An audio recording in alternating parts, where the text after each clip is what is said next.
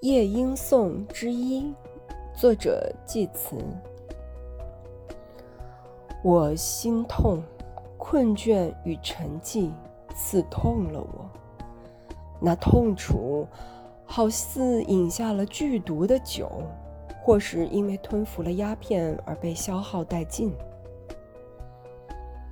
片刻，我便沉入了忘川裂溪。并非嫉妒你的幸福，恰是你的快乐令我格外欢心。你呀你，身披薄翼的树林精灵，清亮的嗓音悠扬流转，山毛榉的浓荫中充盈着灵动的乐音。